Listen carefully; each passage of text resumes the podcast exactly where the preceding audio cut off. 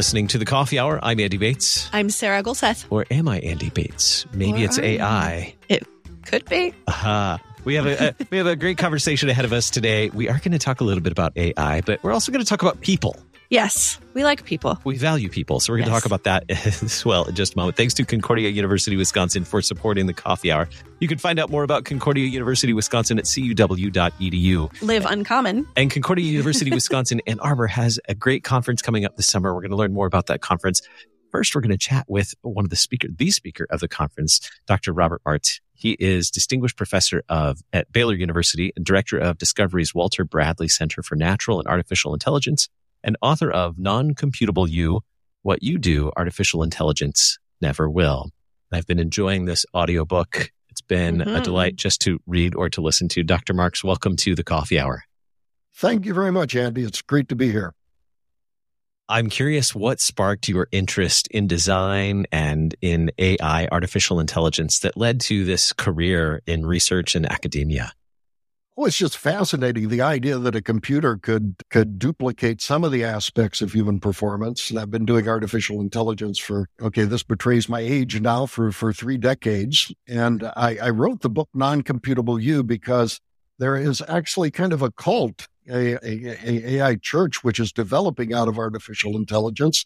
All of these ideas that in the future we're going to be subservient to artificial intelligence, we're going to be their pets and, and things of that sort. And there's really no foundation to it. It's just, it's just a matter of the faith of those that belong to this, uh, this cult, if you will.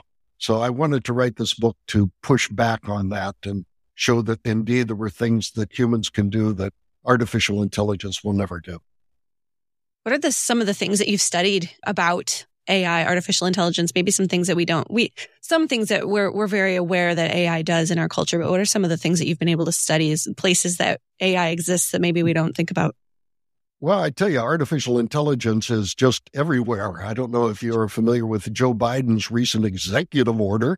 His, his solution to the AI crisis is to put AI in every single organization within the federal government.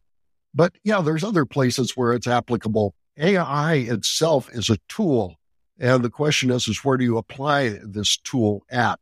For example, I'm involved right now in application of AI to uh, spectrum issues we're running out of the spectrum and in, in the sense that the demand is too great to allow the current way of doing things to continue and therefore there needs to be there, there, there needs to be variations in the policy which AI uh, of which the spectrum is used. This is driven a lot by the increasing demand for streaming and for for video and, and, and things of that sort. And so artificial intelligence is playing a role there because it used to be you had a certain frequency assigned to a certain task. Now you have to jump from different frequency to different frequency. And that's a whole new kettle of fish. And we're looking at that and just got some very nice money from the DOD to look into that. So again, it's, it's the applications of artificial intelligence, which are really important. Remembering that artificial intelligence is a tool and nothing more. It's a tool. What is it? Hmm. and, and and so that means it's it's capable of being a resource, being used. What can it do? What are some of the most remarkable things you've seen AI do? Well, one of the most remarkable things is uh, an email that I got from one of my graduate students a couple of weeks ago, where he had gone through some of the recordings that I have done and captured the flavor of my voice. And he was able then to take that software and give it some written prose, and it read those written prose just exactly like I talk. And I tell you, it was spooky. I played it for my wife and she says, Oh my gosh, they're going to use this all over the place for the, for the upcoming election. And it's going to be all sorts of, of deep fakes. And we never consider that deep fakes can be used for voices, but indeed that's true too. Cause it sounded just like me. It was, it was a little bit spooky. So that's the latest thing. But I guess I would say in general that it's the latest thing that happens, which is the most impressive. And AI surrounds us all over the place. And we are, we, we are sequentially numbed by familiarity as we, uh, as we move forward in AI. I remember the first time I saw Alexa, I went, wow, this is incredible. Or Google Maps. I thought this is astonishing. And now today it's with Chat GPT and all these large language models and generative artificial intelligence. And you say, this is incredible. So something else is going to come down the pike and it's going to be incredible too. So it isn't necessarily that it's that, that, that, that is the most fantastic thing that's ever happened. It's certainly the newest thing that's happened. And that's pretty exciting stuff. How is AI useful for the average person or the average business? What are some ways that it, it actually does help us out in a positive way? Oh, it's it's really incredible. If if anybody hasn't used it, I would suggest you go to just put in your browser Chat GPT, and you go to Chat GPT, and you get this incredible software.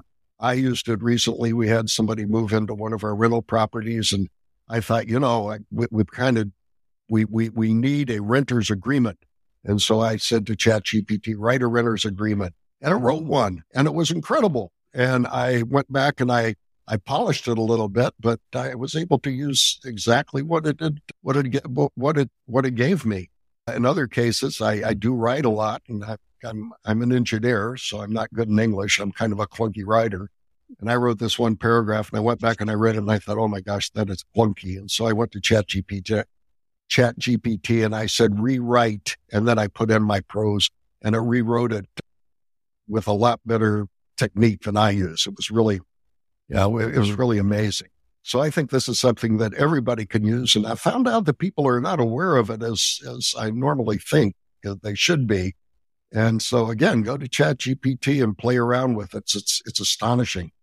It will even write poems. I asked it to write a, a, poem about, I just got back from Billings, Montana. I said, write a limerick about Billings, Montana. And it wrote me a nice little limerick about Billings, Montana. It was, it's just astonishing stuff, right? In your book, Non-Computable You, you do a nice job of helping us understand what AI is, how it works, what its limitations are, and what it can do, what it can't do, those types of things. What, talking about, for example, Chat GPT, you've given us a good example. I, you know, I need a, a, a renter's agreement, create a renter's agreement or write a renter's agreement for me. Relatively simple instructions. Is it, is it literally generating a renter's agreement or is it doing something else? Oh, it's copying. it's, it's exactly copying. Noam Chomsky called Chat GPT and generative artificial intelligence high tech plagiarism. Hmm. And that is indeed what it is doing. In fact, right now, there's all sorts of lawsuits against these generative AI companies that, that, that, that is coming out. Most recently, the biggest one that I know of is the New York Times suing OpenAI and ChatGPT for digital plagiarism. And then for image, image generation, uh, Getty images, which you've probably seen this on the web. They have a picture and underneath they have Getty Images. They have millions of different images. And Midjourney, which is another AI company, came in and they they they were able to take all of these and use it to to train their artificial intelligence. And so Getty Images is suing uh, Midjourney right now. And we also have a lot of famous authors, including John Grisham, the author of the Game of Thrones, for example. They're in this writers guild and they're they're suing they're suing these chat GPT sort of companies. And so, yeah, it, it so it's plagiarizing and it, it, it, it has gathered at least chat GPT, the latest version has probably exhausted most of the, most of the written language in the English language. And it's really, it's really astonishing what it can do. They've literally run out of fuel to train their artificial intelligence. That's incredible to think about it in that way. in in thinking about the differences between AI, generative AI and humans, I mean obviously there's differences between the two, but in your in your research and, and what you write about, what are some things that humans do that we can do that AI will never be able to do? Well, I will unpack this at, at the conference in mm-hmm. my talk there. And it's also unpacked in my book, Non-Computable You. But uh, yeah, artificial intelligence will, first of all, I think obviously not have some of the characteristics that we, that we humans can experience, such as love, empathy, compassion, and things of that sort. But even deeper, artificial intelligence will never understand what it's doing. It will never be creative. You have to you have to be careful about talking about such things because you have to define before you talk about them. You have to define understanding. You have to define creativity. I do that. And it will never, it will never have sentience. It will never have a sensu- sensual experience that we have in simple tasks like biting into a lemon. It will never experience the reaction that we have, the taste that we, that we feel. And so those, those are three things. For example, with the sentience, imagine a person that has been void of the sense of smell and taste since birth. And you're trying to duplicate in him the experience of biting into the lemon. Now you can, you can explain to him the explosion of the juice in your mouth, the sourness of it, and the lemons are yellow and you can make faces and all sorts of things. But will you ever be able to duplicate that within this person who has been void of the senses of smell, and taste since birth. No, you won't be able to. Now, if you can't explain it to a person that's been void of those senses from from birth, how are you going to write a computer program to do that? Uh, you, so, you, you simply can't. So, yeah, those are the three things that I think are kind of astonishing that AI will never do. It'll never understand, it'll never have sentience, and it will never be created. So, for those of us who are fans of the movie WALL-E, you yeah. just crushed everything. I love yes. WALL-E. sorry. I'm sorry. oh man! But in all honesty, I mean, yes, the movie WALL-E is yes, it's adorable about it's a computer cute. that, that takes on real. human characteristics, but it's it's it's not real, and that's just the point. Like that AI could cannot do the th- and it cannot experience the things that humans experience. So when it comes to business or leadership, and I know we're going to talk about this at the conference, what do you see AI being capable of doing in leadership or in business or not being capable of doing? it? You know, we see jobs that we're always fearful are going to be taken over by AI, that are going to be taken away from us by AI. What about when it comes to business or leadership?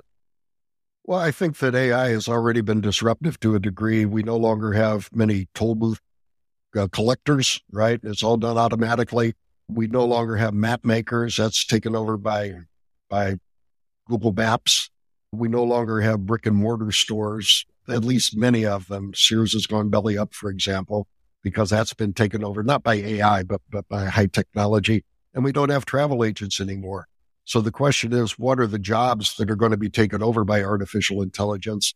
And the ones that can be taken over by artificial intelligence are ones that can be summarized or described in step by step procedures. So if you do something which is repetitive and is a step by step procedure, your job is in danger of being taken over by artificial intelligence. However, if you have a job which, and I repeat this, that requires creativity, understanding, or sentience, that job is not going to be overtaken by artificial intelligence. Again, I get back to the idea that artificial intelligence is a tool. We see incredible applications of artificial intelligence in medicine, but they are tools for the doctor and they are going to really, really enhance what we can do in medicine. So artificial intelligence, again, is a tool. And like any tool, it can be used for good or evil, right? So all of these, all of these anticipated deep fakes in the upcoming elections are an example of evil use. So, yep, that's, that's where it's at. Yeah, the, the conference that we're going to talk about more right after the break, we're learning more about human centered leadership in this time of artificial intelligence. What can people who attend this conference, what can they expect to learn from you at this conference? Well, one of the things we will demystify the hype associated with artificial intelligence, all of the stuff that AI is going to take over. We will expose the limitations of AI We'll also discuss the fact that AI is going to be incredibly disruptive to our economy. It's, you know, and, and this happens in technical revolutions. If, if you go back to the industrial revolution, for example, that totally, totally re, redid what, what, what happened and how people lived back then. And we're going to see this disruption uh, with artificial intelligence I think it remains to be seen the degree of this disruption, however. We're uh, going to wrap up here in just a minute, but I want to mention that that in addition to non-computable you, you've also written some other books. What are some of the other topics that that you've written on that you've researched and that you enjoy? Well, a lot of my books are nerdy. They have lots of equations yes. in them. Um, non-computable you doesn't have any equations in it. Stephen Hawking, when he was writing his book, A Brief History of Time, was told every equation that you put in the book will reduce the sales by a half. So, and so none of my other books, uh, most of my other books have have equations in them. Uh, a couple that don't. Uh, one is the case for killer robots and the necessity of the United States to continue in the arms race because if history shows us anything, it's that technology wins wars. I mean, if you look back at World War II, it was the radar, it was the, I hate to say it, but the atomic bomb, the Norden bombsight, a number of high technology innovations at that time won the war. And this, unfortunately, is what has to continue. Artificial intelligence is smoke out of the bottle. You're not going to contain it. You're not going to do treaties because there's there's people that don't like treaties. So this arms race is going to continue. So the other book I wrote was a case for killer robots, which kind of unpacks this argument. Well, you can learn more about what Dr. Marks has been studying and more about his books and what he'll be sharing about AI at the conference. If you stick around, we're going to talk about that conference in just a moment. Dr. Marks, distinguished professor at Baylor University, director of Discovery's Walter Bradley Center for Natural and Artificial Intelligence, and author of Non-Computable You, What You Do, Artificial Intelligence Never Will. Dr. Marks, thanks so much for being our guest on the Coffee Hour. Thank you. It was a fun. You're listening to the Coffee Hour. I'm Andy Bates. I'm Sarah Gulseth.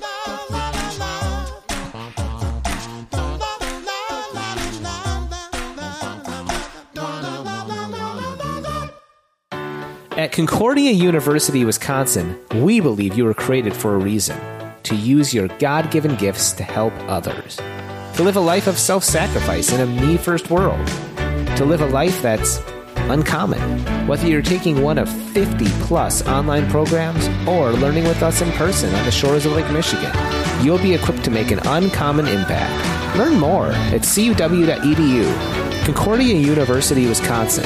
Live uncommon.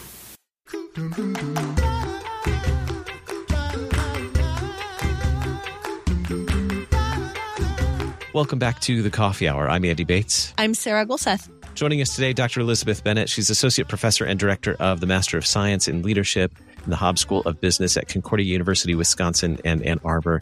Dr. Bennett, welcome to the Coffee Hour. Thank you for having me. We are excited to talk about this conference happening with Concordia University, Wisconsin, and Ann Arbor. Um, tell us a little bit about the the leadership conference and other opportunities to learn about leadership at Concordia University, Wisconsin, and Ann Arbor. Sure, absolutely. Thank you. We have something for everybody between the, the, Leadership Conference, which is our latest endeavor to get cutting edge content out to our thought leaders. These are business leaders as well as academics, faith workers. We really run the gamut of interdisciplinary leaders. We also have a number of different leadership program elements at the on the academic side, including certificate and masters of science and leadership, and a you know doctoral programs as well, depending on the level of the learner and um, where they're coming in. Our typical learner is going to be somebody who has maybe come from undergrad or another master's program, who already has a technical foundation and is looking to develop people skills or what we call power skills. Uh, and that's where uh, this leadership conference is coming in. We really are looking around the corner and are trying to um, train our leaders to be looking strategically around the corner to see what's coming. And what's coming is that disruption that Dr. Marks spoke of.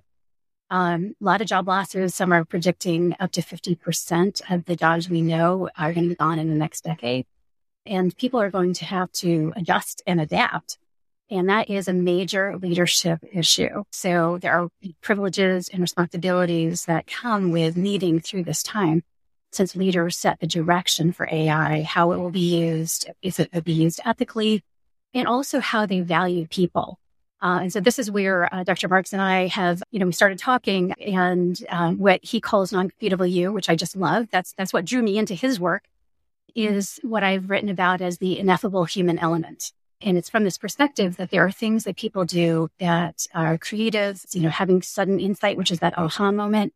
These are things that I just don't see technology being able to replace. You know, humans have an amazing capacity for creativity. So we want to make sure that there's a vision for the value of people while we integrate this technology. And so the different offerings that we have are really working towards that to provide that sort of space for networking and fellowship and discussion around how do we strategically use this tool? How does it become the environment of the workplace? Um, and, you know, where are areas that we um, ethically should not use it? Um, I've just come off uh, doing scholarship around leadership ethics and AI. And there are special areas that leaders need to attend to because leadership is relational. Leadership is about emotions. It's about motivation, inspiration. It's relational with people. And there are special ethical responsibilities around that, that as well, especially where there is a power differential between people and their collaborators. So our program is really trying to get that word out and get that discussion going on all, all levels. Talk about more of the conference, why this conference would be valuable to leaders in businesses and, and organizations. Absolutely. So things always take a little while to um, get published and out uh, in academic circles. There's always a little bit of a lag in the, best and neatest ideas. And we are looking to help leaders understand not how to replace people per se, not to automate just for automation's sake, um, but to augment work in a, you know, productivity and in a human way.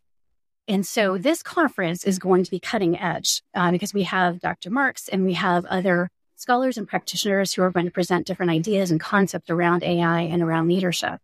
So this will be a place for that networking to share ideas and really find out what's on the cutting edge. And we have a vision for this conference. It's the inaugural conference. We have a vision for doing this every year. And the theme will change depending on what is cutting edge at the time. So it's just, it's a new way to be able to bring and draw in uh, business leaders, faith workers, scholars and academics all together to have a personable conversation in a personable setting. So we really are trying to focus in on how to share and inspire and forward to a bright future with AI. What are you looking forward to at this conference? What are some of the highlights at this conference? I know the destination is certainly one of them, yes. but and and certainly Dr. Marks, what are some of the highlights that you're looking forward to? Absolutely. Well, I have to say I am so thrilled to have Dr. Marks. We're very very fortunate to have him. I am looking forward to visiting the Grand Hotel on Mackinac Island. It is historic and beautiful. You cannot take cars onto the island, so you have to be prepared to take wherever you're taking to the conference by ferry. But that is a perfect setting to enjoy conversation and discussion, uh, almost a retreat like focus and, and just really enjoy the beauty of the natural world as we talk about the integration of AI.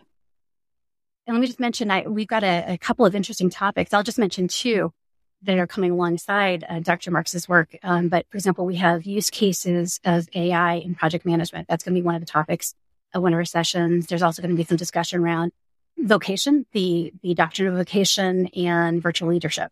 Um, so those are just two of uh, things that we're going to be providing during the sessions. Sounds really interesting. A lot of reasons to show up and, and learn in an absolutely beautiful setting. Mackinac Island is wonderful. So a lot of reason to go and learn. How can people learn more and register? What are those details people need to know if they want to attend? Sure, absolutely. I'll um, mention two uh, places they can go. First of all, the uh, conference itself is being run through our continuing education department. They do a fantastic job um, helping us plan this conference. Um, and so you can go to register at um, learn.cuw.edu. Uh, so you can just navigate to the conference from there. Just look for Ignite and Inspire Leadership Conference. Also, if anybody is interested in pursuing graduate work, whether it's certificates, masters, what have you, we also have information online, which is onlineinfo.cuw.edu and it's cuwaa ms leadership, or you can just navigate with the search engine on the site. So if you remember cuw.edu, you can find both of these. Very good. And we can include that in our program notes today as well. If folks are looking for those links, they can uh, just follow us on the podcast and then get those links there as well. I don't know if we've mentioned the dates, May 8th through the 10th, correct? On Mackinac right. Island at the Grand Hotel. So we'll be heading what late spring to mm. Mackinac Island. It's going to be beautiful. Um, to talk about leadership, human centered leadership in the time of AI. Fascinating topic. Looking forward to learning more from Dr. Marks as well. Thank you so much, Dr. Bennett, for sharing this information with us. Looking forward to a great conference. One last thing. What, when you get to the island, what's the first thing you're going to do when you get on Mackinac Island? If you're going to have to, you're going to have to walk, right? Mm-hmm. or I love walking. I love walking. I think what I'm going to have to decide on before I take that ferry is whether I'm going to take a, a kayak with me. Yeah. Because there there would be launch sites, and I have a kayak that folds that you can actually take apart pieces that fold into your trunk. So I might be able to get that on the ferry. So that might be part of my luggage. Wow, that would be super fun. Our guest today, Dr. Elisabeth Bennett, Associate Professor and Director of the Master of Science and Leadership, at the Haab School of Business at Concordia University, Wisconsin. Thank you so much for being our guest on the Coffee Hour today. Thank you. You've been listening to the Coffee Hour. I'm Andy Bates. I'm Sarah Gulseth.